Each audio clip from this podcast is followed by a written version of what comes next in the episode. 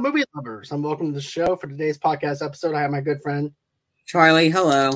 And today we are actually doing TV shows that changed the world. Part two. Charlie was going to go on ahead and join me for part one, but with certain circumstances with his internet and everything, we weren't able to do this. So we made a part two because we had such a good time doing it the first time and of course, we just have so much more to actually say about this topic and everything when we look at TV shows.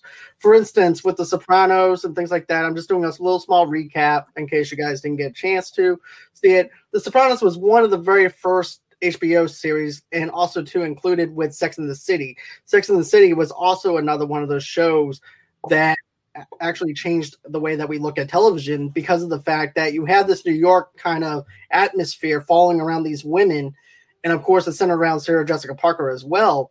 But for TV, we haven't seen New York the way that it's viewed on the HBO. We've seen New York before, like new NYPD Blue in the 90s, stuff like that. But a cinematic view of what New York is on a TV show atmosphere, telling through the lenses of HBO, was just something that was different, something that was fresh in their prime when you look at TV shows. Another thing, too, is Oz, under the Wire, Six Feet Under, those were also the oldies of the HBO. Those were the OGs of HBO atmosphere of what it looked like on a cinematic scale when you look at TV and the way that we view it on a cinematic type of screen. Because we're used to seeing that kind of cinematic story being told on a big screen, uh, on a big screen at the movie theaters. But we're not used to seeing it in on a smaller screen. But HBO knows what they're doing. They knew what they were getting into. Well, they didn't actually know what they were getting into when they did The Sopranos. And it did, and also too with uh, Sarah Jessica Parker's show Sex and the City, they didn't realize how big it was actually going to be until they actually blew up on those shows. And then next thing you know, it, it they started skyrocketing with all the original content with HBO. HBO is just a juggernaut when you look at what we have today.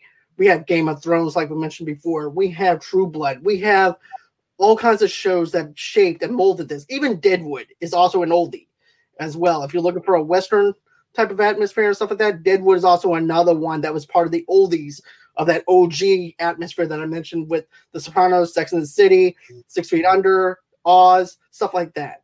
So, what do you think, though, man? I mean, I know that you're used to a cinematic universe looking on the big screen, but when you look at it from a smaller screen scale, what do you think about that?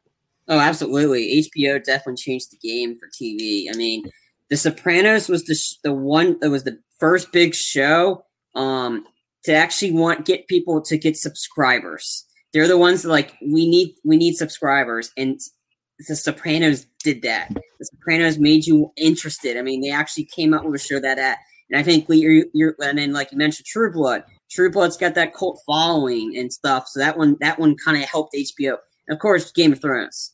I mean, we don't have to talk about the last season, but I mean, but it definitely changed the game in terms of getting people to hop on to actually want to watch something. Viewers, I mean, but HBO was the OGs when it comes to that. To Oz, Six Feet Under, um, uh, Deadwood, which has the uh, the immortal Ian Mc, uh, Ian McShane.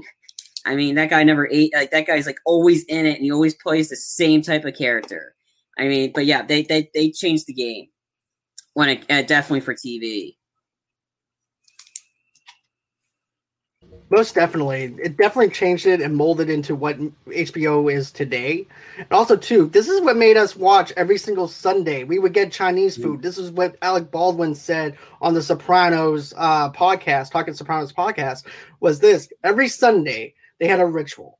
They would watch the uh, hit HBO show, The Sopranos, and order Chinese food every single Sunday, sitting right in front of the TV set, watching their favorite shows and everything. You even had, for crying out loud, even like I mentioned before with Sex in the City, you actually had girls, women, females gathered around after The Sopranos or before The Sopranos. I couldn't remember which one aired first, but mm-hmm. that, that was their ritual they would go on ahead, order whatever they want to, get some wine, watch Sarah Jessica Parker and the girls have their girl uh, girls' night out, or whatever night that they're doing, or whatever conversations that they're having. Mm-hmm. And also became something that was actually relatable to women as well during that time, which is something they also did. They also respected women as far as TV goes with the HBO yes. stuff because they knew exactly what they were doing. Um, then HBO also had that show Girls too. Um, so that was the like with Lena Dunham and all that stuff. So I mean, but yeah, HBO like is one of those few networks like premium cable networks that actually produce content that actually might want you definitely want to get, need to get involved with it. I mean, right now there's their mayor of Eastwood or whatever mm-hmm. with uh, I, think it's Naomi Watts. Like yeah, it's Naomi yeah. Watts, I believe. Yeah. Um. So you have that show now, and that's got people trending. So. Yep. Even a night of, and then vinyl now, and everything yeah. too. They had a couple of limited shows, and then they also had the Stephen King show as well for uh for their thing for the Outsider. But yeah. another thing though too is back whenever cable was a big thing. Mm-hmm. I remember this like yesterday. It was like, you know, the biggest thing was for teenagers. Do you have cable? No. Then what are you doing? You need cable. And yeah. they would actually, we would actually try and find something that we can gravitate towards to actually have cable. HBO was actually in the market to try and get get subscribers. They were the very first big company to say, "Hey, look, we have this idea for a show. Let's give it a shot and see what happens." Yeah, because at that time they were just streaming movies, basically, mm-hmm. back in the days, where they would just stream it onto a TV screen and that was it. Yeah, they went from that to what they have now. I mean, the other show I got to mention that's actually picked up. That's actually I I'm enjoying it now. Westworld. Westworld. It like I said, it started out a little slow for me. Um, but that like I the third season, that one that just aired, I think last year. Oh my god, that show is awesome. Like, I mean, if you guys are looking for something to binge, there's already three seasons out. Um, it's the first party is kind of the westerny part, and then and it's it's definitely termed in different genres, but it's written by I think one of Nolan's brothers. Um, but Westworld, like I said, the more like like I like after season watching season three, I'm like I kind of want to go back and watch the other seasons again just to get a better picture. It's very uh, convoluted, so it's very complex to mention like talk about what's going on in it in like the first two seasons. But the more you watch it, the more you're able to understand. It's definitely got that Nolan-esque like convoluted stuff. Westworld, it's another great show by HBO. Um, like I said, I just had to throw that one out there because I just I'm a huge fan of that show. Right. That to be honest with you, I never got a chance to watch it all the way through. Mm-hmm. I saw maybe maybe three episodes. I wasn't quite getting it or understanding it. It's just mm-hmm. one of those shows that you have to pay pay very close attention to. Oh yeah. So I think that I'm going to go back and try and revisit that one soon. Okay. But the show that actually stands out to me for right now is True Blood. Like you said, it had a huge following. This is also yeah. during the vampire craze back in oh, yeah.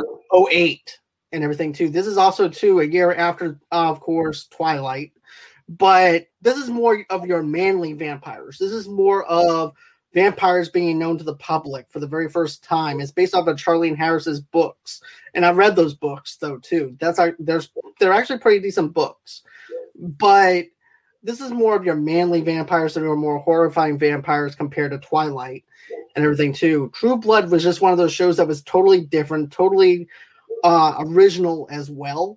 And also too, uh, don't they're not even going to cover like tw- the season, the other seasons, and everything else. Once uh, the showrunner, the creator of that show, left, it started tanking. But everything before that was just excellent, spot on acting. You have Lafayette in there, who's actually a gay cook and he was also black and there's also a lot of racial issues going on within that universe though too they covered it all in that universe and everything too because now you actually have racist people against vampires that don't yeah. like vampires you have other type of dealings within this universe that you never would actually thought you have fairies you have shapeshifters you have different types of mystical beings that you never would have thought would be into one universe so mm-hmm. this movie is this tv series is very diverse something that's very smart and ahead of its time during 2008. But it was during the vampire craze and everything else. If it wasn't for True Blood, we wouldn't have, uh, of course, Vampire Diaries. Eh, um, uh, and stuff like that. The CD, the CW network picked that up and everything. I had yeah. people say, "Oh, you need to try out uh, Vampire Diaries." I'm like, "No, no, thank you. I want my rated X TV show, True Blood. That's the one that I want. I don't want Vampire Diaries. But You want show vampire sex, pretty much. You want you want you want you want you want vampire sex because I mean that's all. Because a lot of the HBO shows, there's got to be sex in shows, and that that that's, seems to be the trend because it's premium network. You know what? We can do whatever we want. We can do whatever we want. Yeah. So, um, well, since you mentioned CW, one show from the CW um, that I liked that was not vampires and was not the Flash, Nikita. Nikita on uh, on CW. I have the DVD. I once I saw the trailer for the show, I was like, um, I was hooked. Like I, the first trailer, and Maggie Q was fantastic as Nikita. This show is awesome. Um, let me get to my DVD for it. If you guys have not seen this show, I know it was on Netflix for a while. I think they took it off, but okay, it's it's not here. But anyway, um, it's uh, it stars uh, Maggie Q. She um she plays Nikita. So it's this is not this is like because you had the La Femme Nikita show that was on early in the '90s and stuff. I think this takes place after this kind of ends in a little bit. So essentially, Nikita she gets out of the group called Division, and and so she's trying to, and then um, so she's she's starting a war on Division because they killed her, uh, killed her fiance. Um, so she's starting a war, and she's got, and then so she has a partner on the inside, but um, and it also has got Shane West in it, the guy from uh, A Walk to Remember. And if you guys are wondering why I keep mentioning Nikita Division, now you know why. Um, the action sequences in this show, awesome, so good. Um, um, her partner, um, her, her partner Alex is played by um, Lyndsy Fonches. Like I can't pronounce her last name, but she was briefly in the Kick-Ass movies. Um, um, she, she hasn't been in much. However, she uh she plays um she's great as the partner in this. Um, but again, the fight sequences are awesome. Action's great. I mean, there's so many. I think uh, Exa- uh Xander Berkeley, he's playing. He plays Percy. Um, I think I believe they did four seasons. Yeah, like the fourth season was kind of a minor one. But if you want, um, um, I can find out real quick. See, um, if you want a good action show, um, I think one on one of the episodes in season one, Nikita's taking out the entire trainees. Like she's just, she like she's like she she's she's trapped in division and she's she she beats up every single recruit. Like not nonchalant, just like just has her way with them, and it's it's actually really funny. Um, let me see. Um, watch because it definitely was on Netflix for a while. Yeah, I remember it being on Netflix. To be honest, I mean, if it if ever gets back on Netflix, watch it. The action sequences are just awesome in it. Like Maggie Q, fantastic as Nikita. Um, this was like one of my favorite shows on CW, and I think I got my sister hooked on the show too. But the there's like every episode has great action sequences. There's a lot of shootouts, fight sequences, um, just explosions. Like it's it's a great. It was a great show on CW before they went before they kind of went off the rails a little bit. Like I mean, Arrow was great, then it kind of went off. Flash was great until Iris says, "We are the like you're not the Flash, we are the Flash." Done. Me like, too. Yeah, That's whenever I closed out too. If you don't remember, I actually closed out at the same time. Um, Um. Yeah. Anyway, or yeah, uh, or it's probably on that CWC. That I think it's like a it's a. Okay. Um, but if you guys haven't seen that show, check it out. It's a great show. Um, but moving on, what you want? Uh, what else? What do you want to talk about, John? Okay, so there's actually another gangster show that came on HBO as well.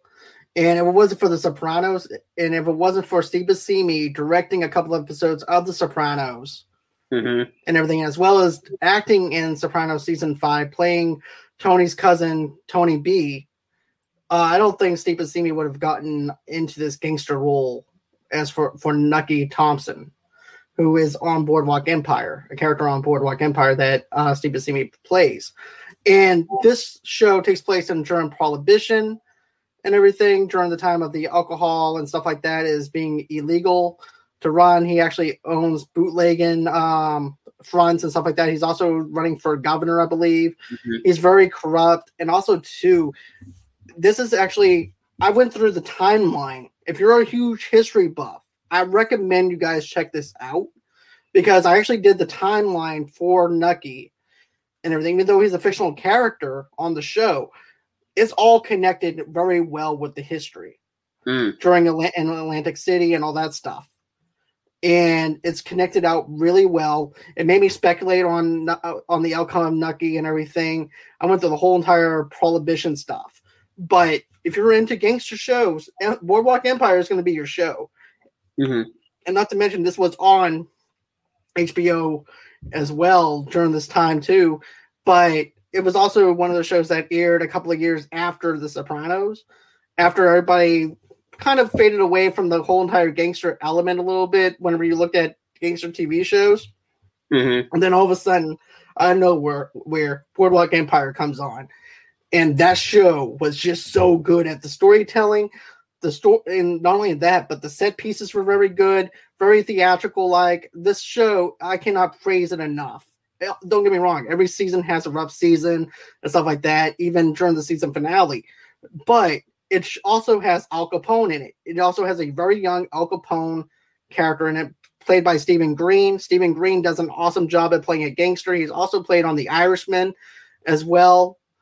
And this, uh, go ahead, check out Boardwalk Empire. I think you guys will love that show just as much as, as I do. Nice. Um, another show that's um not on HBO. I think it was on Cinemax for a while. Um, this is a show that I got hooked on. I think I got it like not on Cinemax. It was like some other network had a free preview of it. I watched the first two. All right, this is another show. I, I don't think you can find streaming. It's called Strike Back. Um, I never heard of that one.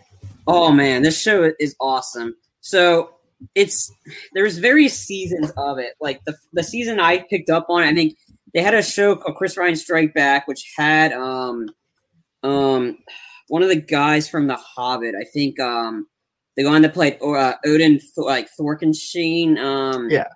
Um, I can't remember his name. Um, but anyway, he was the main guy in it. And I think Andrew Lincoln was the uh he was I think this is a British it was like a it's like a British TV, so I think it was like on Sky TV and stuff. Or BBC or I mean, I think it was Sky. It wasn't BBC because this is definitely like full on no BBC. Like this is great. This is okay.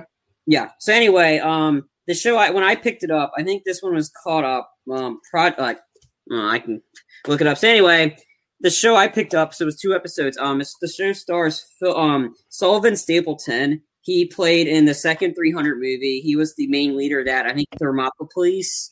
I believe that was who he played, and he, he's been in a lot of stuff. I think he was recently on that NBC show Blindspot. Um, great show, horrible ending. Um, but anyway, and then Philip Winchester is the other guy in it, and these two guys, like you, they great chemistry. Like the two of them are like constantly button heads of each other. Like like they're they're ripping on each other in the middle of a gunfight. Um, like they're saying "fuck you" to each other, flipping each other off. This show is essentially it's um is it's a spy action adventure spy drama series. It's based off a novel. Um, it's based on former uh, special uh, air service uh, Chris Ryan. Um, so the first show was called um, I believe it was called Project Dawn, and that's when I picked it up on it. Yeah, so Project Dawn. So essentially, um, Philip Winchester plays uh, Mi- uh Michael Stonebridge. He's a it's a it's essentially British intelligence, like Section Twenty. Um, and they're they're they and one they have to find one their own, but it turns out so each season has got one baddie, one bad person, and the whole build up is to build up to the confrontation with that guy. And the action sequences in this show, like when I said Nikita was great, ten times better. Like it, this is like you, you have shootouts like crazy. There's not much hand to hand combat. It's more shootout because again, this is British military intelligence. Um, the action is great. It's definitely like it's like it's it's just awesome. Like the bromance between the two guys. Like you instantly love the bromance between these two guys. Um, you can if you have Cinemax, you might be able to binge all of them. Like I, I like I said after um I think they did four seasons with these two guys, and then yeah, it was one, two, three, four. Yeah, I think it was about it was about four. yeah, one, three or four. Um, once they left, then it kind of then the show didn't get great. Um, but Strike Back is definitely it's violent, great action, and pretty much the Sullivan Stapleton character, he's getting laid every single time you see him. like almost every single time. And um, like I said, this is the one I watched like two episodes, and then I was like, I was sold on, the show. So I, I, I was, I, I bought every season of it of of with these two guys. I mean, you just you you love those guys so much that you want them to be able to kick kick ass and flip each other off in the middle of a gunfight. Like, I mean, they're just riffing on each other, but they got this chemistry bromance, very like bad boys style. Like, I think in this season has this epic action sequence where these two guys, uh, uh, Scott and Stonebridge, they're getting attacked by an entire army, and they're taking out the army. Like, it's like it is awesome. Like, so if you guys have Showtime or you can find it on on demand or whatever, find the show and check it out. Or if you like the two first two episodes, buy it. Like I'm pretty sure you can buy this online somewhere. Um, I highly, highly recommend this show. Like, I mean, I was, I've not been a, such a like a binge show. Like, I have not been this fan of a show in a long time. This show is awesome. If you love military action kind of shows, this is it. We just like two guys, like you know, like being badasses, and um, and it, had, it has a lot of great people showed up in it. Um, Michelle Yeoh showed up in this. Um, Charles Dance showed up in this. Uh, Dougray Scott, Rhona Mitra. Um, not to confuse the one with the one that was in the uh, Pitch Black. This is a different one. I think she was in the movie Doomsday. Um, she was also uh, in Shooter, Mark Wahlberg show. A um, movie was great. Show sucked. I know. I watched the show. It's not great. um, but um, anyway, if you got time, find a way to watch Strike Back. Um, I didn't watch the Andrew Lincoln one. Um, I watched this one because it picks up right when that one leaves off. But great action show if you want something that's it, it's it's it's Cinemax. So yeah. Um, my friend Tim would probably recommend Banshee. I've seen that show as well, and I heard I think all those episodes are on HBO Max as well. Okay. So let's see here. The next thing I want to talk about is a couple of things on. Well, first, I'm not going to go with Netflix yet. Uh, I want to go with BBC for a minute. Okay. And it's Benedict Cumberbatch's uh, show of Sherlock. Oh, okay. For Sherlock Holmes. And here's the thing I've never been big into Sherlock Holmes or anything like that. I think it's just because of the fact that it's, I don't know, I, it's just something about Sherlock Holmes, like the old style of the way that it's being told, is just something that isn't for me. But the way they do it with the BBC show and make it more modernized with it, it just works for me. And Benedict Cumberbatch as Sherlock Holmes is great. And then, of course, you know, you also have uh, the guy who plays on The Hobbit as well in that show too, um, who also Martin, plays John Watson. Huh? Martin Freeman, I think. Yeah, Martin Freeman. Thank you. Yeah. And you know those two together, the way they collaborate and stuff is just fantastic. The com- chemistry to, with them is just awesome. I love Sherlock Holmes and everything, especially to like I said, it's more modernized. You have cell phones, you have stuff like that but I love the quickness when it comes to Benedict Cumberbatch, the way he's analyzing stuff. Don't get me wrong, I love RDJ and what he did with the character, but the quick comebacks, the quickness of the way that he actually is able to bring someone down to a different level whenever he's insulting them. It's just funny. It's fantastic. It reminds me of Doctor Strange insulting uh, someone in the operating room in Doctor Strange Part One with their music taste mm-hmm. and everything. It is one of those shows that is just fantastic. And also, too, there's even my the one of the episodes that stands out to me is when Benedict Cumberbatch is actually um, trying to quit smoking, mm-hmm. and he's and get this. I was actually. I want to get this. I actually knew someone. Him and we were watching this show, and get this his the person's mother was actually trying to quit smoking too on the same day that we were watching that episode. Wow. Yeah, so we were watching the same things that uh that Sherlock was going through with trying to quit smoking, and we and we called uh, the person's mother. Okay, Sherlock, stop and just calm down. Take a deep breath.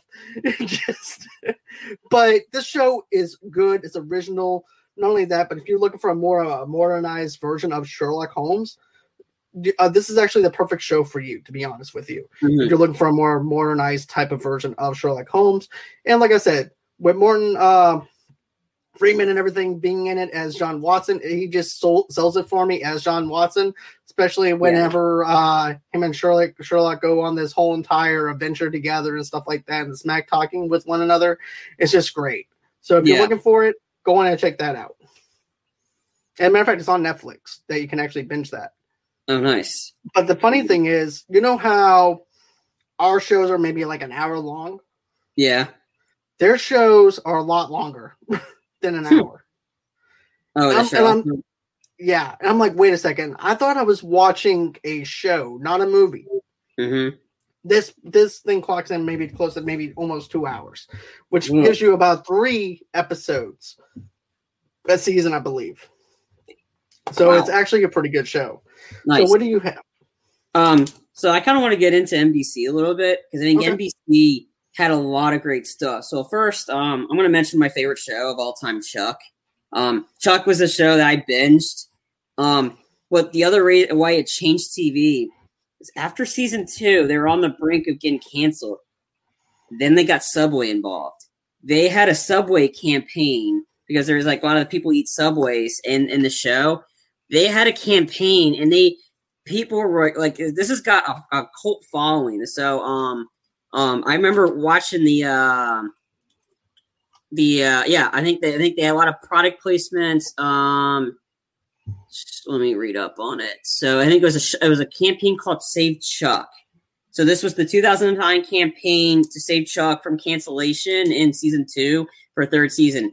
Um so this was um in the campaign. So fansite chuck.tv.net launched the first fan effort, the Watch Buy Share campaign on on March 18th, a letter writing campaign that um so there's a, and then they had a big thing for Subway. So so they they raised a ton of money um for it. So I think one fan was inspired by product placement in the second season can- to work to purchase foot-long sub sandwiches from Subway on the air day of the season finale. Um, they say the movement gained support from various cast and crew members, with Zach Levi seen leading hundreds of fans to a Subway restaurant in Birmingham, England. Members of the show's cast participated in a special rally cry episode of Chuck versus the podcast just before the finale. So there was this campaign with Subway. This changed it, and the show got renewed, and it ended up getting season three, four, and five. So the, the the fans' reaction to the show, and I like I was one of them. I love the show. The show is great, and it even brought like I thought it was the perfect casting for Chuck's mom, one of the greatest badass uh, female characters, Sarah Connor. Linda Hamilton was Chuck's mom in the show. Like I mean, and she showed up in like I believe season four. I mean, this show had so many guest stars from Chevy Chase, meh. Um, Dolph Lundgren was on the show. Like uh, Bo Derek, a bunch of other people have guest star on this show. This show is a great. It, it's it's great. Got a lot of comedy. It's very you love like like you feel for Chuck every single time. Like he's great in it. Um, Sarah Walker, the actress Ivana Stratovsky. I can't pronounce her last name. Sorry. Um, she's great as Sarah. You got you one of the uh, Adam Baldwin. He always plays the tough brute, like very little words kind of a guy.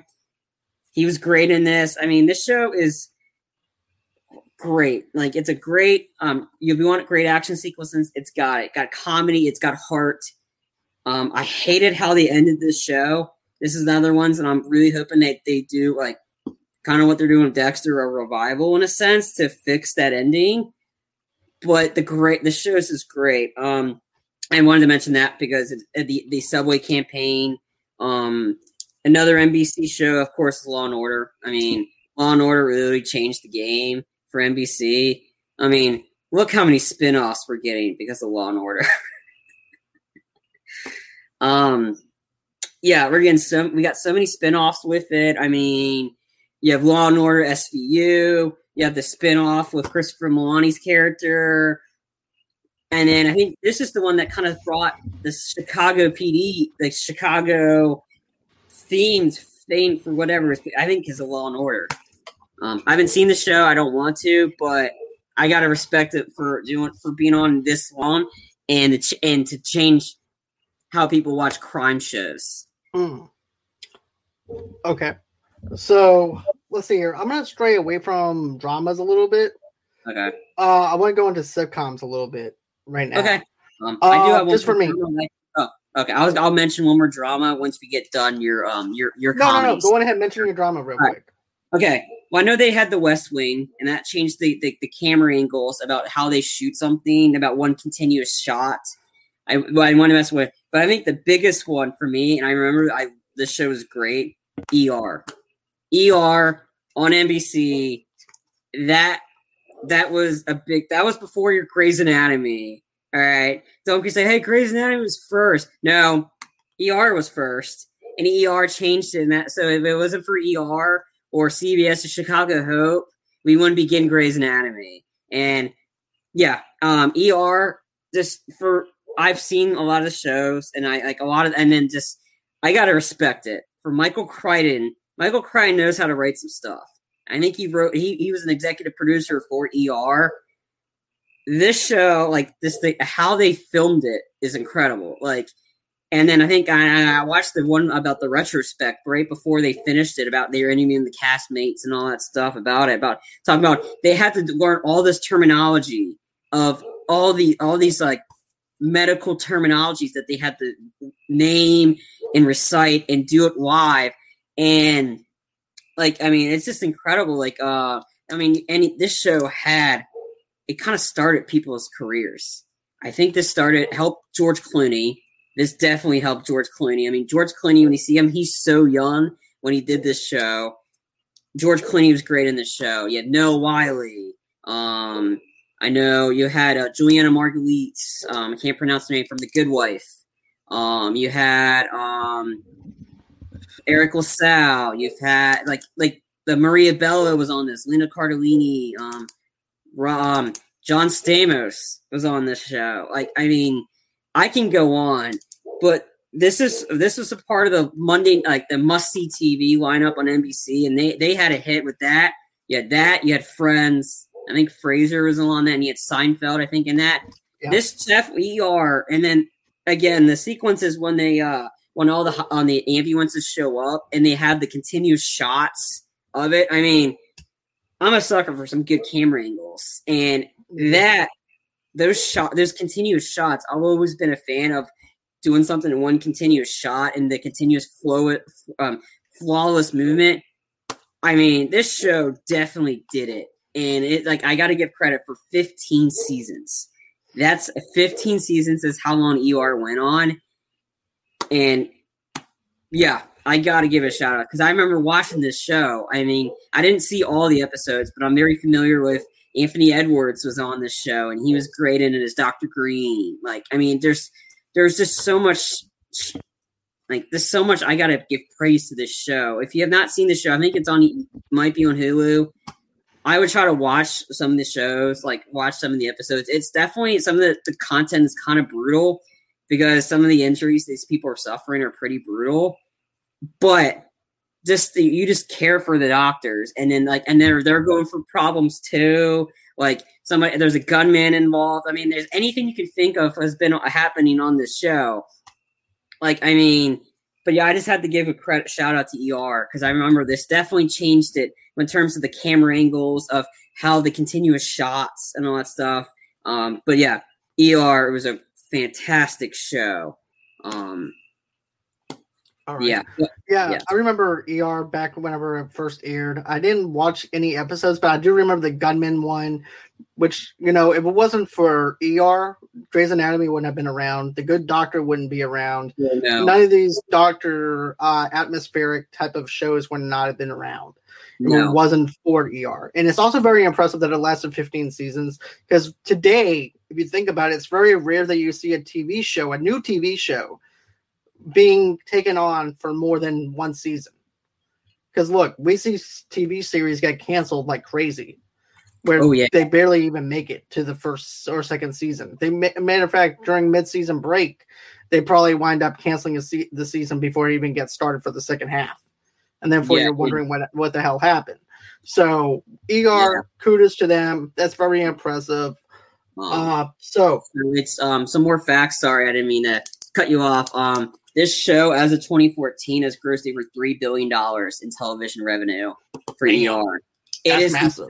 yeah, it is the second longest running primetime medical drama in American TV history, behind Grey's Anatomy. Boo. Um, sorry, I got I, I'm ER all the way. Um, but and then so it, it won 23 primetime Emmy awards, including the 1996 Outstanding Drama Series Award, 20 124 Emmy nominations. It won 116 awards in total, including the Peabody Award. While the cast earned four Screen Actors Guild Awards for ensemble performance in a drama series. Yeah, th- this show is no slouch. Like this show is before Grey's. This this was Mm. the epitome of medical procedure dramas. Because now you have Chicago PD, Chicago Med. I don't care. Like, sure, I think it was all filmed because again, E if it wasn't for ER, we wouldn't be getting Chicago Med. Because I'm Exactly. pretty, I believe this this show was actually filmed in Chicago. Um, Another thing, though, too, if you think about it, in a sense, we wouldn't have gotten that Denis Leary drama show if it was for ER either. oh, uh, um, Rescue Me on FX. Yeah, Rescue Me, and those other type of shows though that surrounds Yeah. the emergency outlet as well. yeah, When you're look at emergency uh, type yeah. type of shows. Um. So, with that being said, Sorry, I mean Uh, thought. I just have to give some shout outs. no, no, no, no. It's cool. It's cool. here's the thing. I want uh we're gonna get back into the drama stuff in a few. Uh but doing some lightheartedness and stuff like that. Um here's the thing. It was here this is what I'm thinking of. If it wasn't for Seinfeld, you wouldn't have Curb Your Enthusiasm. Larry David would not have been who he is now. And everything. And Seinfeld for me is one of those shows either you're gonna get it or you're not gonna get it for me. The stand up stuff at the very beginning with Seinfeld doing his comedy bit, it always connects in with the episode that you're to. He's actually foreshadowing the episode that's about to be told. He's like the Alfred Hitchcock, if you think about it, of comedy. Because he's actually foreshadowing what's about to happen to him and his friends in this episode, using the comedy as a as a bit for the Mhm. intro and I love this show. I love Kramer. Kramer was probably one of my favorite um, characters in it. George Costanza was actually funny though too. He has a couple of funny stuff. I, you know, another funny thing that I remembered off of Seinfeld was when um, George is actually dating a an inmate, a prisoner, and and everything. And of course, he's uh having to look behind his shoulder, wondering if she is going to break out of jail or anything like that. And then there's also the other time when Kramer buys the uh buys a new shower head, and he winds up buying a buying a shower head that's for elephants, and it just blows him away out of the shower. to the point where he can't even stand up in the shower. It just blows him all the way into the back of the corner. There's also no soup for you which is also another funny thing whenever they call uh, the the German, yeah, which is actually funny. I mean, they have a lot of funny moments in this show. Uh, Seinfeld, I cannot give a credit where credit is due. This show lasted a long time, but also too the season finale sucked. Well, Mhm. and I- but still, you can't deny that this show was not funny at the at the at this time and everything. This was just spot on comedy. You tune in just for an hour and a half of just nonsense. Yeah. Um, I've seen bits and pieces of it. I haven't really seen the whole series. My dad was a huge Seinfeld fan of it. Really? Like I said, it's either you're either you're gonna grab it or you're gonna see certain episodes and say, you know what, I'll watch a couple episodes and I'll be good with my Seinfeld stuff. But you know, either you're gonna get the comedy or you're not gonna get the comedy, or the comedy might be a little too dry for some people as well. But Yeah. if you're into this into uh, Seinfeld or if you're interested in Seinfeld, check it out. I strongly recommend it. Um, speaking of comedies, this one was like I love this show. I gotta give a shout out Malcolm in the Middle. I mean, Malcolm in the Middle, great comedy show, like sitcom. I mean, ha- I mean, this is probably what happened after Hal. Breaking Bad fans, how like Hal was in Malcolm in the Middle before he was on Breaking Bad. Um, Bryan Cranston, this because uh, um, yeah, th- this is where he started out with was Malcolm in the Middle, and um, this show was hysterical. I mean, I remember the very first episode I watched was the red dress episode. Um, and if you didn't know, if you haven't seen Malcolm Middle, try to watch some episodes because it's it's hilarious. Um, it, it, just um, it was when Frankie Muniz was in his prime, like he was just starting out, and everybody loved him. So anyway, the red dress episode, I was like, you're wondering why why why did you tune in the red uh, Malcolm Middle? Well, I was trying to watch the X Files afterwards, and I'll get in the X Files next, um, like in in a bit. But anyway, I was watching the red dress, and my dad and I we loved we loved the show. It's hilarious. There's so many iconic episodes from Malcolm Middle. Like this is all from like the first couple. Like, and the problem with the show is it had great music in it. Hence why you know eyes not available on DVD. The only the first season is because the music erased. So back in the time, the '90s was a was big in the music. You had this show, and you have another one of my favorite all time shows, Daria. Daria's music was top notch. Problem was, why is like running? Why wasn't it released on DVD? Oh yeah, they didn't get the they they didn't officially get the rights to play the music in the show. Hence why it takes so long for it to get on DVD because they didn't have that. So in Daria, when it came out on DVD, and I have it, you can definitely tell a difference because all right, 99% of that music is gone. Malcolm in the Middle, there's only one season been released on DVD. No other seasons have been released on DVD. I think it's because the I personally think it's the music. But yep. this show is hysterical. Like like Lois being the over controlling mom. I mean, the show. I mean, if you can get joked on by Family Guy of like of Lois, like in the scene of Family Guy, Lois is screaming at the kids, and you see the kids just all that, and you see Hal pull out like pull out part of the fr- the Fraser door and smacks Lois in the face with it, and she's and she's like knocked out, and Hal's like, "Kids, we're free, we're finally free." So, but yeah, Bryan Cranston was hilarious as the husband in the show, as the dad Hal and Malcolm in the Middle. I mean, and this is before he did Breaking Bad, before he won um, awards for Breaking Bad. He started out with Malcolm in the Middle, and he's hysterical in that. Um, that was when it was on Fox when Fox was in there was in their good phase. Right. So let's see here. I'm gonna go with a, a couple of other uh, two other sitcoms, and everything too. Uh, one of the sitcoms I'm gonna talk about is The Big Bang Theory. Here's the thing: I love the first couple of seasons of The Big Bang Theory, but when you get into the other seasons and stuff like that, the jokes become repetitive to the point where I wasn't laughing anymore. And it also got to the point where I'm like, you know what? I'm good. I don't need to see any more uh, Big Bang Theory. But the reason why I love the Big Bang Theory so much is because you have these group of guys who are just dorky, geeky, love comic books, love geeky, nerdy stuff. And during before the Big Bang Theory, it was actually frowned upon to be a geek, frowned upon to be a nerd frowned upon to even like Magic the Gathering cards, or frowned upon of liking geek culture or anything related to comics. And that's back when you have Urkel, Family Matters, anything that was gravitated towards the whole geeky side of things, as far as sitcom goes, was frowned upon in the uh, during that time because of the fact it was bad for you be a nerd. Now is gave everybody a chance to be embraced and saying it's okay to like nerdy things. It's okay to go ahead and be who you are and and stuff like that. And that's why I like the Big Bang Theory because it embraces the geek and nerd culture to be able to welcome people with open arms and be able to laugh for at least 30 minutes with these guys who have, who are very smart but have very little common sense and everything too. But at yeah. the same time though, it it has a welcoming to be honest with you and a likability to feel wanted and to be a part of these guys because yeah. you actually feel like you're friends with them. And that's why I like the Big Bang Theory. Now, I know some people are gonna not gonna like the show or anything like that, and that's okay.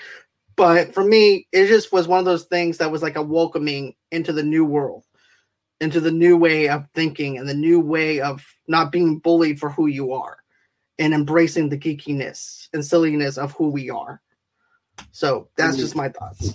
I like the show. I mean, I've I, have i have been binging like a lot of the later seasons. Personally, when um, yeah, in the later season, that's when I kind of enjoyed it more.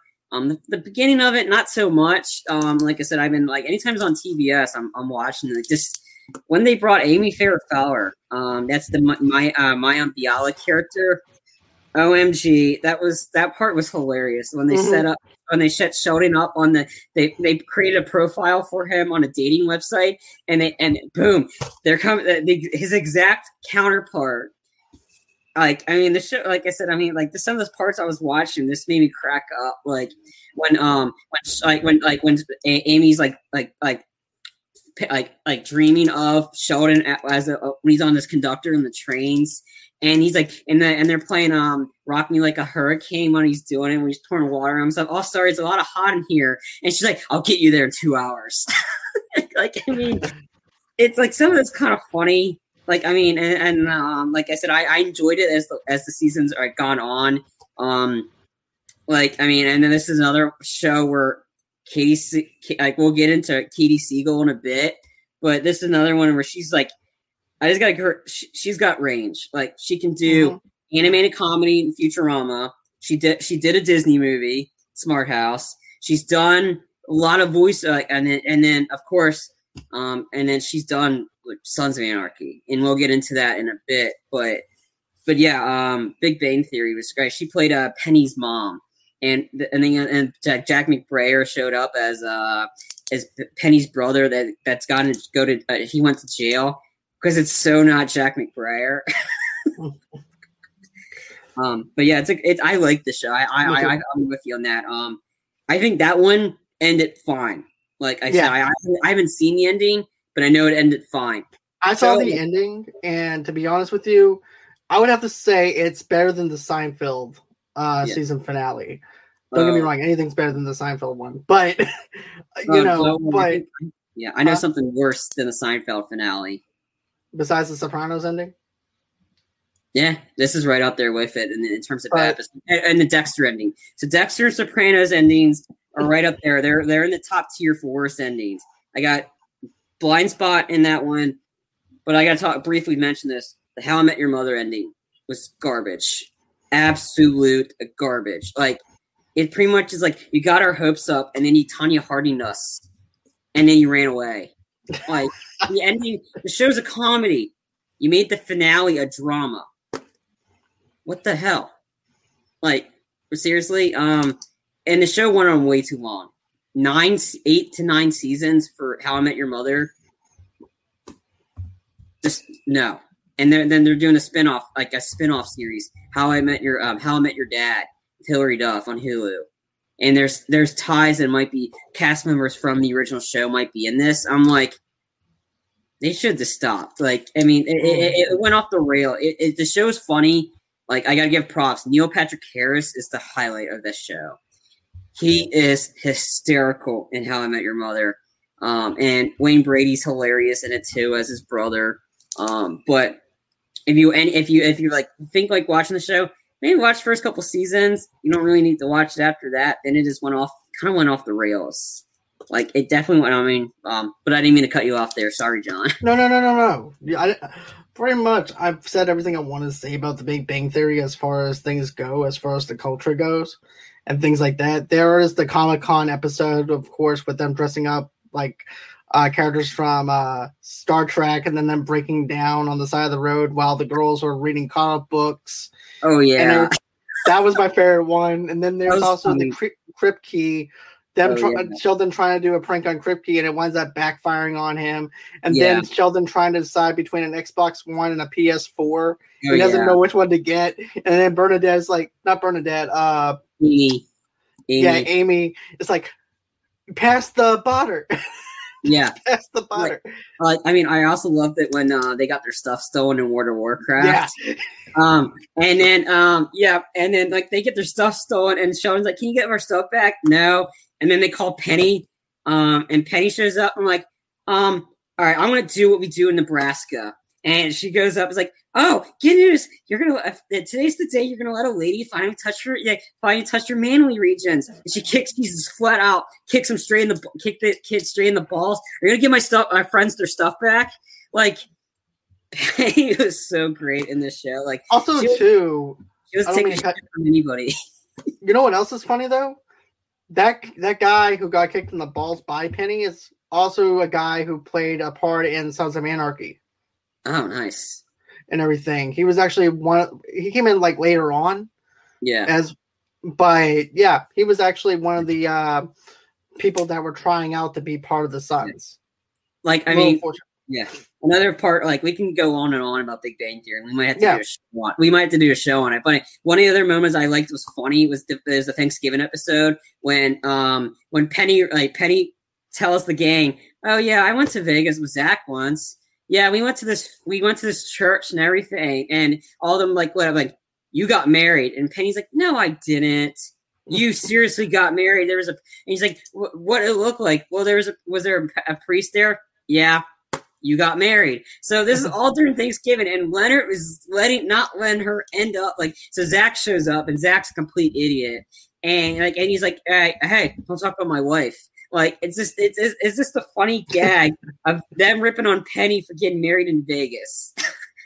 like, but we, we might have to do a, a separate show on the Big Bang Theory because there's so right. much, or just on sitcoms itself. I wouldn't mind doing like that. Yeah. Um. But let's let's go into Sons of Anarchy. Okay. Um. But yeah, I, I want to mention like we mentioned The Office. It's a great show. Um. At when Steve Carell left, that's when it kind of went off the rails a little bit, but it had a great ending it fin- it finished strong. It had a great ending. I just want to throw that one out there. Um, but yeah, after Sons of Anarchy, I have some other ones I'll get into. But we can let's go into Sons of Anarchy. Okay, so let's let, let me just say this. I remember watching the second season first, like just one episode of the second season, and it's a, one of the bad episodes like I don't mean as in like a terrible episode, but the context of that episode of what happens to Gemma oh, and everything yeah. in the second season. That's whenever I was introduced into the world of Sons of Anarchy. So guess what? Our video store was actually doing a uh, thing where we can rent seasons of TV shows. So I rented the very first season, well, the first four episodes of Sons of Anarchy, but I'm like, I don't have enough time in a day to watch a full on season like this for four seasons and then having to go and rent another set of episodes. So I went on ahead. I returned it, didn't even watch the first season, returned it back over to the movie gallery. I went to Walmart, bought the first season, sat there and binged it and loved it. And then started right where the second season was. And it's just fantastic. And it starts off very light at first, and then it gets dark and also too this is also a modern day macbeth kind of show too that's kurt sutter actually wrote about mm. too so um that's what he based off everything off of but going ahead i want i want you to go on ahead and break it down on what you liked about it i mean i haven't seen all the episodes like i've seen bits and pieces i've seen all of season one i've seen a good uh, um i've seen a good chunk of season two like i remember gemma getting um if anybody know Katey Sagal plays uh, Gemma just want to context. Um, she's great in the show. Like she's a badass. I'm gonna, say bitch. Like seriously, she takes no shit from anybody, and it just shows the range that Katey Sagal's got. From everybody's known her as the redhead from Married with Children. She's got that. She's done Disney. She's like she's done a Disney movie. She's done animation countless times with Futurama and forever how long that show went. Sons of Anarchy is what really like showed out her dark side. And and if anybody didn't know, she's actually married to Kurt Sutter. I think that marriage is still going on. Yeah. Not 100 percent sure. I'm not following gossip, but she is a she's just bad in a good way. Like she's like she like she doesn't take shit from anybody. Um and she and then yeah. Want me to give an example of that? Sure, go ahead. Okay, for instance, she thinks that something happened between Clay and this other girl when nothing actually did happen with her. She was actually interested in another group of the sons, and she thought this little hussy went on ahead and was sleeping with Clay, but it turned out that she was trying to sleep with Half Sack. So what winds up happening is, yep, the skateboard.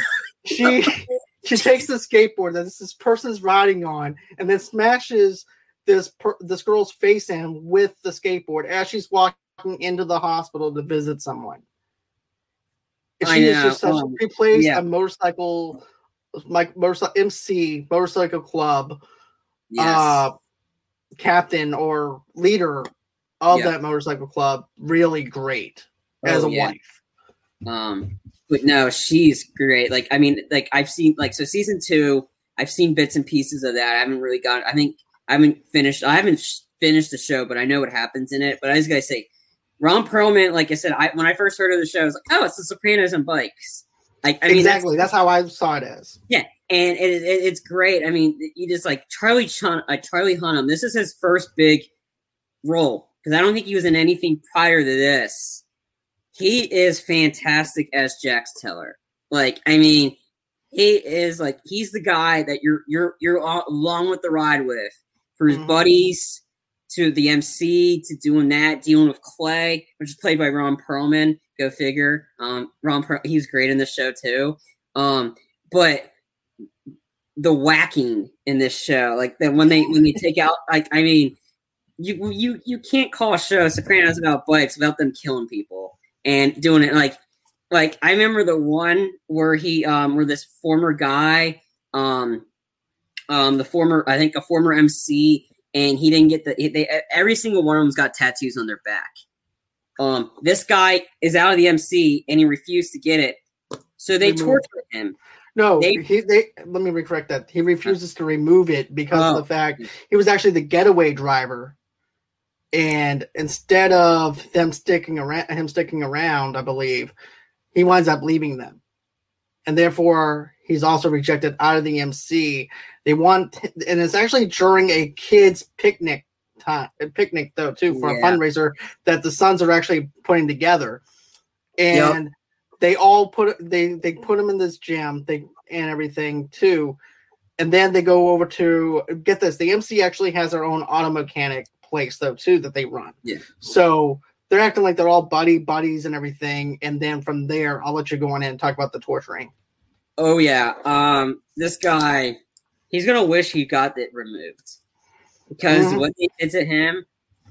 Yeah, this is like, man. I think Tony Soprano like he'd walk away. He'd instantly walk away after what they do to these guys. Like they burn his back. They literally torch it to remove the tattoo. Like if you think tattoo removals hurt, you probably do. I don't know. I don't have a tattoo. I'm have no intentions to, but yeah, they hurt, but I don't think they're going to hurt as much as this guy's back did when they burnt it to a crisp. He got Ed Sheeran from Game of Thrones, burnt to a crisp. But anyway, um, but yeah, the whacking's that. Like, I mean, and since we're talking about Sons of Anarchy, I want to mention that um, the guy that plays the sheriff, kind of the corrupt sheriff, like whatever, who has he, cancer and smokes weed. no, not that, not the old guy, the young guy. The young guy is actually a young Captain America who is trying to think, look, watch out for the town at first, at the very beginning, trying to shut down the Sons. Basically, in his eyes, he's actually doing something moral. But go on ahead. If you everybody that, uh, that watch the show and like you're gonna have an epiphany after this, that guy's name is Taylor Sheridan. You're wondering who's Taylor Sheridan? Oh yeah, he's the guy that's wrote. He wrote Sicario. He he's he's written a bunch of Sicario. He wrote uh, Hell or High Water, Sicario 2, like Day, Day of the Soldado. He's Those directed Those Who Wish Me Dead. He, he just directed that. He wrote Without Remorse, which, come to think of it now, it's not a great movie. Just after second thought of it, it's not that great. But anyway, he wrote that. He wrote um, and then he and then Wind River. So he was an actor, and he realized acting's not working out for him. I want to go to writing and directing. And the script he wrote for Sicario, like if you have not seen Sicario with Emily Blunt and Benicio del Toro and Josh Brolin, watch it because that that was one of Denis like the first Denis Villeneuve movie I watched. Since now he's doing Dune, and like I mean that guy is a vi- like the, there's a sequence. It was a raid sequence. It was all filmed with night vision goggles. That is the most awesome sequence I've seen, like filmed in terms of camera angles and or the screenshots or whatever. That anyway, Taylor Sheridan plays the young sheriff in this movie, the corrupt one, the one that, that the one that I'm sleeping with the FBI ATF chick. Um, I didn't see I, didn't see most of the seasons that, but I know she gets whacked in the in the mm-hmm. satisfying way possible. Oh, let me. Yeah, she gets whacked, but I'm not going to go into spoiler territory because I do want us to at least try and review the Sons of Anarchy seasons. Absolutely, but it was so satisfying seeing her whacked in the way that she got whacked. Yeah. But that's all I'm going to say. Yeah. But as far as the perfect season goes, as far as the perfect show goes, and I have to agree with Kurt Sutter on this. Once you get past five seasons, it becomes repetitive. So, you know, originally he was just going to do five seasons. The next thing you know, it there was seven seasons of Sons of Anarchy because we've just been wanting more. And so, with that being said, and everything, Sons of Anarchy is the perfect, perfect, in my own honest opinion, and it's subjective as well.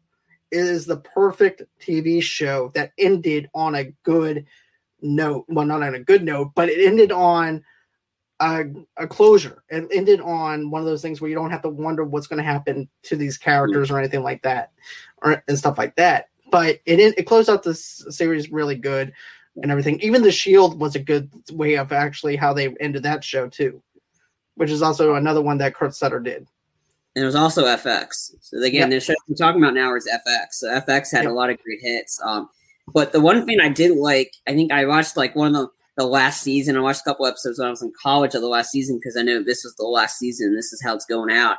They uh, on one of the uh, torture sequences, are Jax was trying to torture a guy um, to get information of who killed his wife.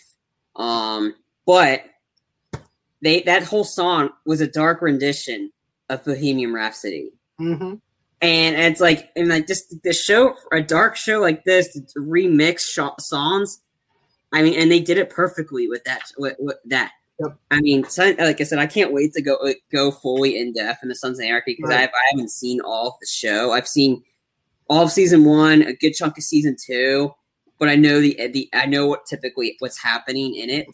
Um, didn't Christopher's wife from Sopranos wasn't she also in this show? Yeah, yeah. Uh, Adri, the actress who played Adriana, was in this and everything. As a matter of fact, there was like inside jokes saying Adriana what didn't get whacked after all. She was actually in witness protection, hiding from Tony, so she actually joined up with the yeah. MC to get away from that. And then, I mean, the and yeah, and she, and she, and then she got she she got out of the she went into witness protection, and then she got drugged up. So I mean, right. I mean but I gotta say, the girl on Sopranos, her death was the best whacking in the Sopranos. Like this, this the whole setup. We're like, oh hey, Christopher's hurt. You should go to the hospital. They weren't going to the hospital; they're going to the woods, and, and, I think she kicked one of them in the balls or whatever. Yeah, Silvio was the one who did the whacking. Yeah, and she's like, "No, no, no!" And you just hear the gunshot go off, and that was the most satisfying whacking of that show. Fun fact: Silvio Dante's character was made up. It was never actually in the yeah. script. Little a little thing. A matter of fact, uh, he actually plays uh in the Bruce Springsteen and the East Side East Street Band. Mm-hmm.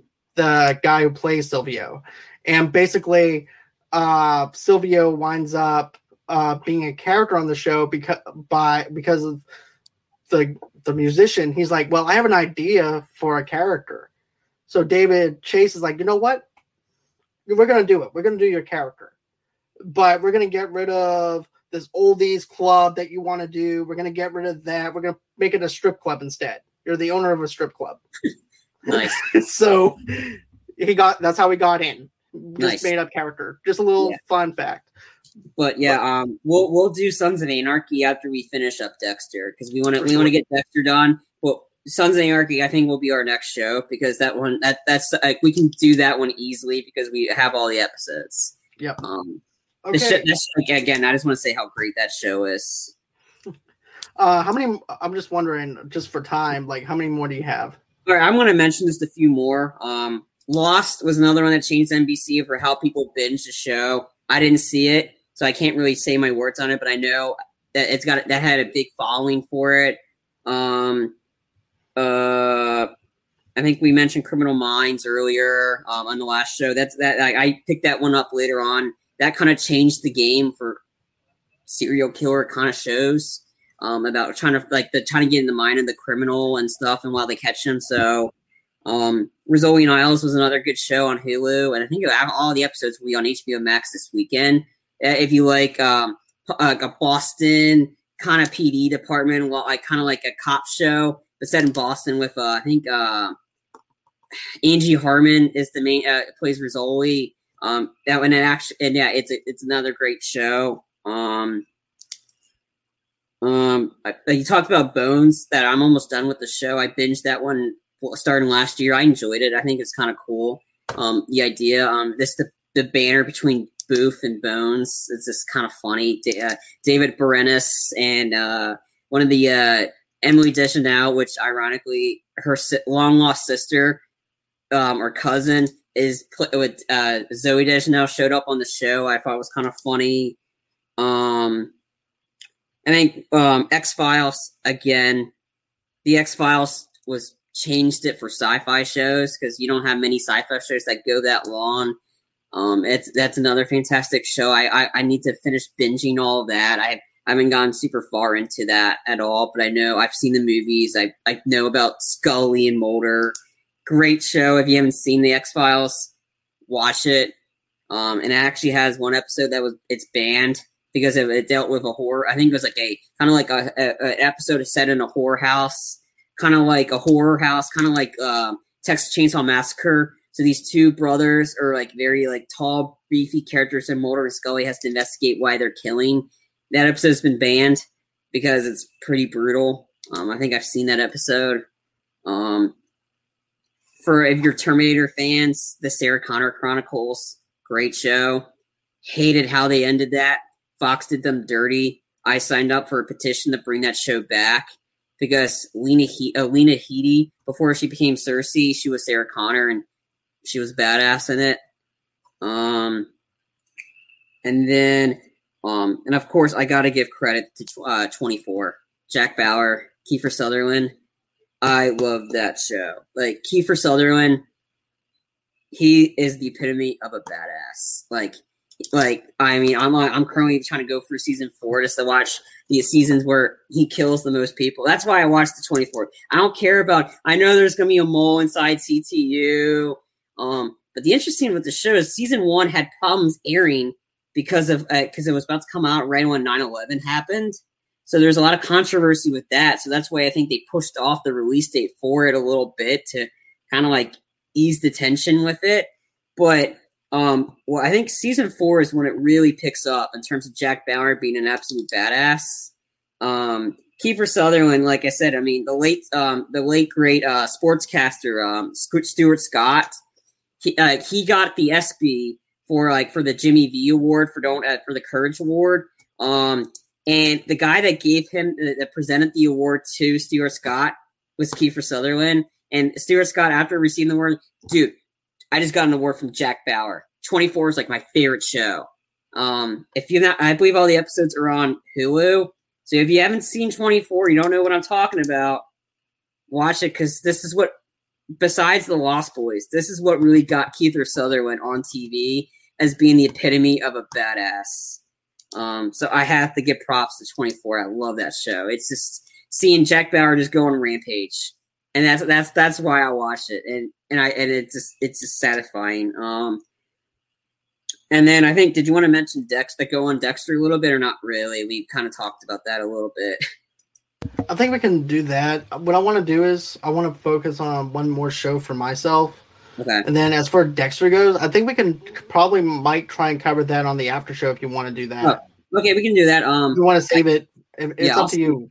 Okay. Um, I think the last show I had was a Netflix show, and it changed it from Marvel shows. Okay. Yeah. I wanted to mention some Marvel shows too. You know what? if you want to, we can do another one of these because I've been having fun doing some more of these topics like this. No, I think the only ones I got left are Dexter and Daredevil. Okay.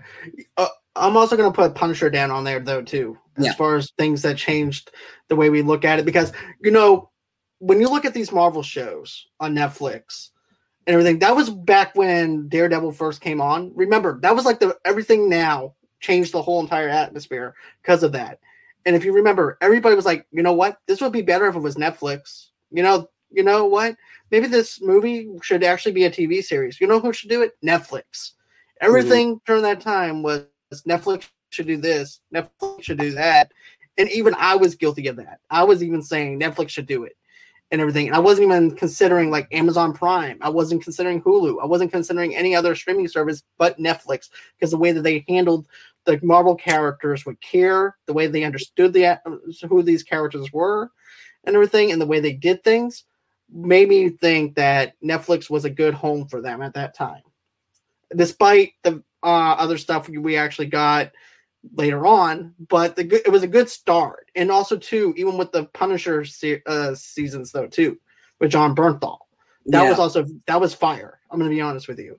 Um, but yeah, Daredevil definitely a great show. Stunts were really great. You even Oh, man. forget, to be honest with you, you even forget that Matt's even blind because of the stuff that he's doing Oh yeah. and everything too.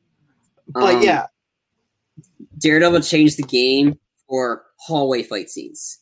Hallway fight scenes like that for in the season one Daredevil like did that one hallway fight scene that was great.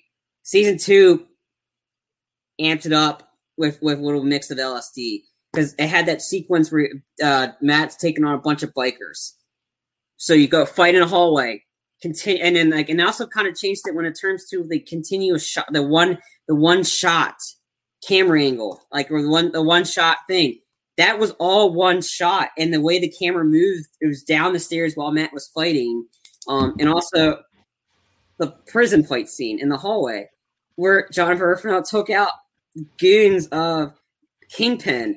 Yep. That was violent, but it was satisfying because it was so It was. good. and also too, the violence wasn't there for the sake of being violent. It was No. there for a purpose, and that's something that I really liked about it. Too was the fact that it was there to actually understand with the character and the development of the characters. It Yeah. wasn't just there to just be No. gory or violent to be violent. No. So Like, that's something I else that I have to say I liked. Yeah, I mean, I love the. I mean, Vincent D. Uh, Kingpin chopping the guy's head off the door. I never thought that was possible, but like I said, we got a great. Like, I'm. I screw you, Netflix, for canceling this. I'm hoping Marvel MCU do something to fix Remy this because you have the rights now. Do something. Give Dare, give us Daredevil because this was awesome. Season three, which its final season, even though the show ended, I thought it ended perfectly. And the chance that we're coming back, that had the best continue one shot like Yep. sequence the prison sequence that was like not just a fight it was going through you see this rate uh, mob like mo- like prison breakout fight sequences where matt's trying to get out like that was inc- like each each season they increased the game in terms of one shot halt like fight sequences i mean the, the fight se- choreography was fantastic in this and like season three was the best season of the show. Unfortunately, it was its final season, but it was so good. Like, I mean, I was so pissed that they canceled it. Um, Punisher, eh, for me, I think for season one took a little while for it to pick up. Um, season two is better in term for me personally. I love season two better than season one. Um, season one had some great moments, but season two was that um was better. But Daredevil, like that, like like I said, Netflix when they did Daredevil, that probably spiked Netflix's subscribers just to watch Daredevil. And yeah, Daredevil was just so good. Have you not seen Daredevil? I'm like, oh, I like the Ben Affleck version. No, watch this. Th- th- this one makes Brad, this makes Brad um, um, Ben Affleck look like a wuss compared to Charlie Cox's Daredevil. Like, I mean, Ben Affleck would get his ass kicked, even though they're two of the same people. But I- and then um, but yeah, yeah, yeah, that, that, that was a great that was great show um on Netflix. Definitely. Okay, so wrapping up the Dare with the Netflix with Daredevil and stuff like that. Since we're on Netflix, I'm gonna go with Stranger Things hmm as well. And that's the simple fact that the reason why I liked it was the fact that it was so different and original in a sense because it kind of actually reminds you of eight millimeter that movie mixed in with ET, mixed in with Stephen King, had that kind of flavor to it. And this is actually before the whole entire hype train of Stranger Things. This is before it became popular and something that we've seen in Hot Topic and all that other stuff, right? So I got to see this back when I was kind of like underground in a sense before it became popular. Because I remember a fan messaging us and he's like, Have you seen Stranger Things? I said, No, I haven't seen it. Next thing I know it, I fell in love with this show because it reminded me of my childhood. It reminded me of of the fact that whenever I was a kid, I used to play Magic the Gathering with my friends and also play D and we would be in there for hours just being total nerds, hanging out, doing that those kind of things, and that's what made me fall in love with Stranger Things. And then also too, it had that flavor of Stephen King in it. It had that in there with that horror aspect, that science fiction uh, thing, and also too the kids were something that was actually laughable about that you can relate to and stuff like that too. This show for me is just great and good fun. It is like the Goonies, but mixed in with horror. but still, it has a great little 80s flavor to it. I watched two episodes and I was like, nope. Trust me, it does get better. I know that you might have thought that it was kind of boring because it starts off like at a slow pace. I just but, wasn't interested in it, to be honest. You know, so that's that's me. Like I might right. my sister loved the show. Like I said, I just I watched a couple episodes and like, eh, that wasn't for me. Like I wasn't into that Amazon Prime show Hunters with uh with Al Pacino. I was like a couple uh, one one episodes in, I just like, ugh, no, this is this is bad. I'm out. I'm out. So I mean, I don't think I'll get back into Stranger Things, but that that's me personally. Okay. I didn't mean to cut you off there. No, no, no, no, you're fine. Um, but yeah, that's gonna about everything that I wanted to cover as far as the shows go. Although I do like the Umbrella Academy, I like the boys and everything too. Mm-hmm. Oh, the boys, great show. Homelander, he's such a dick. yeah, and not only that, l- let me just go on and mention the boys real quick, uh, just to do this because I've been wanting to talk about the boys for a while, never got around to doing it.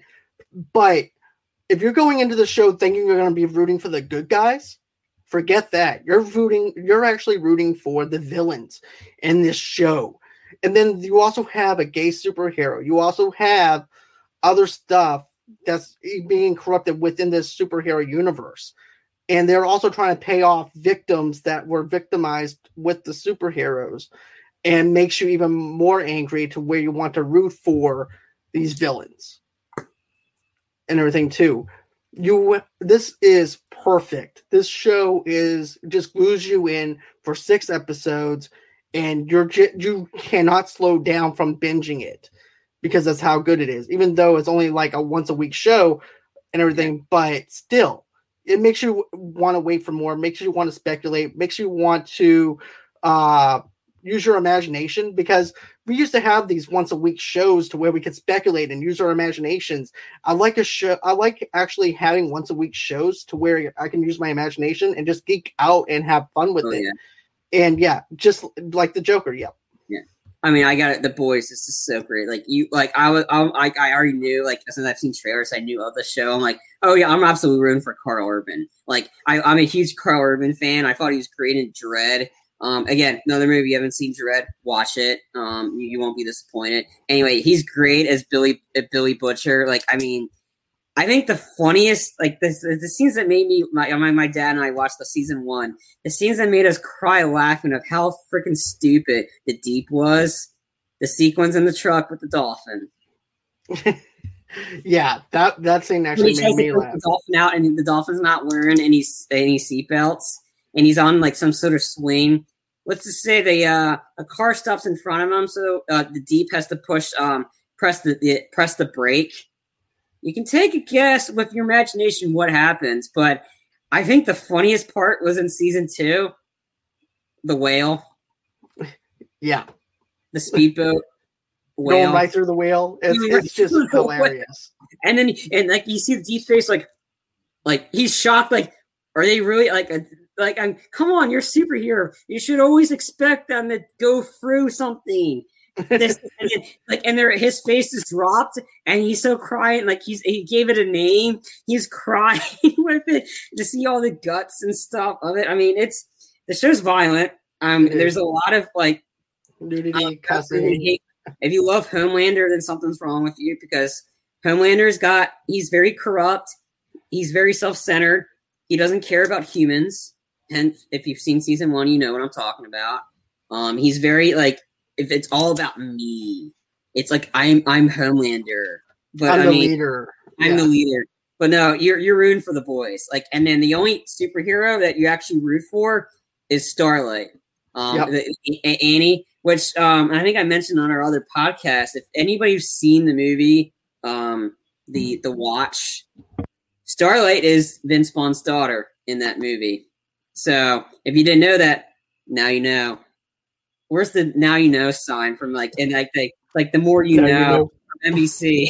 Where's that? Now you know. But uh, yeah, I love the boys. Like, I mean, the exploding head sequence. Like, oh my god, that's that stuff is just like it's so shocking, and I can't wait for the new season. I think they're working on it. Yeah, they are. So that's gonna be it for the show and everything. But guys, look, do us a favor. Seven days, our campaign is gonna be ending with our t-shirts. And every Monday, me and Mike Perkins do a Mafia Talk Mondays kind of theme where we review Mafia movies, we talk about The Sopranos, stuff like that. We actually have a Mafia Talks Movie Lovers Unite t-shirt that's over there, part of our campaign. Go in and click the link below as part of Bonfire. The campaign is going to be ending in a couple of days. Go on ahead, check that out before it's gone. But we might actually do another campaign later on to actually go back and do it again. But go ahead, support us that way. If you guys want to, go on ahead and support us through the GoFundMe.com forward slash Movie Lovers Podcast. Another way that you can actually follow us is at Movie Lovers TV Lovers Night on Facebook and on Instagram as well as on Pinterest. Then, of course, if you want to go on and get an audio only podcast of this episode and many more of our episodes, just go on ahead and do it wherever you guys get your podcast from. I am running into a little bit of a problem with Apple Podcasts at the moment, but they're working on the problem, trying to fix the problem. But try Spotify, Sp- try any other podcast that wherever you guys get your podcast from. Also, too, if you guys want to, go on ahead and head over to movieloversunite.com for all your intimate needs and wants. And then, of course, go on ahead, follow me on Twitter at Movie Lovers Unit, on stereo underneath uh, Movie Lovers Unit as well. And then, of course, if you guys want to reach out to me, if you guys are a sponsor, just go on ahead and email me at movieloversunite at gmail.com. And that's actually all the places that you can reach out to me. And of course, guys, it's always been a pleasure to do this show. Thank you for supporting our show. Thank you for giving us a reason to do what we do. And of course, always until next time, guys, it's been real. It's been fun. I can't wait to do this again. And bye bye. Hello, movie lovers, and welcome to the show. This is your host, as always, from Movie Lovers Unite, John DeGorio, and I just want to sit, talk about something real quick, and that is Audible. What is Audible? I'm so glad that you guys asked. Audible is the leading provider of spoken word entertainment and audio books, ranging from bestsellers like Anne Rice, Stephen King. The list just goes on. Their whole entire catalog, when it comes down to audiobooks, is just fantastic. If you're on on the road and everything and you want an audiobook and you want to download it fast, go ahead, go to Audible. You're not going to regret it. They actually have a trial right now that you guys can actually jump on. You can actually go on ahead, go to the link, and it'll bring you up to that trial. And a matter of fact, every month, members actually get one credit to pick any title, plus two Audible originals from a monthly selection and access to daily news digest from the New York Times, the Wall Street Journal, and the Washington Post, as well as guided meditation programs. Another thing, too, guys, that's not all they have. They also have. They also have finish. If you actually want to go ahead and do some things to actually better yourself for 2021, they have stuff for that too, like finishing more books or becoming a better parent, leader, or a person. How to books, which is something that everybody seems to grab onto a lot lately and everything else. So if you guys are actually looking for something to maybe better yourself for 2021, go on ahead, check out those books as well. They have a big catalog. You guys won't regret it. Go ahead, click on the link below in the description notes. Go on ahead. You guys won't regret it. Sign up for that trial period. And always, until next time, stay safe, guys, and enjoy the show. And God bless. Enjoy all your favorite sports like never before at BetMGM. Sign up using code CHAMPION and receive up to $1,500 back in bonus bets if you don't win your first bet. When you register with BetMGM, you'll get instant access to a variety of parlay selection features, live betting options, and the best daily promotions in the business. And with BetMGM at your fingertips, every play and every game matters more than ever. Remember to use code CHAMPION and receive up to $1,500 back in bonus bets if you don't win your first bet. Place your money line, prop, or parlay bets with the king of sportsbooks today. BetMGM and GameSense remind you to play responsibly. See BetMGM.com for terms. 21 plus only, Virginia only. New customer offer, subject to eligibility requirements. Rewards are non withdrawable bonus bets that expire in seven days. Gambling problem? Call 1 800 Gambler. Promotion, promotional offer not available in Washington, D.C.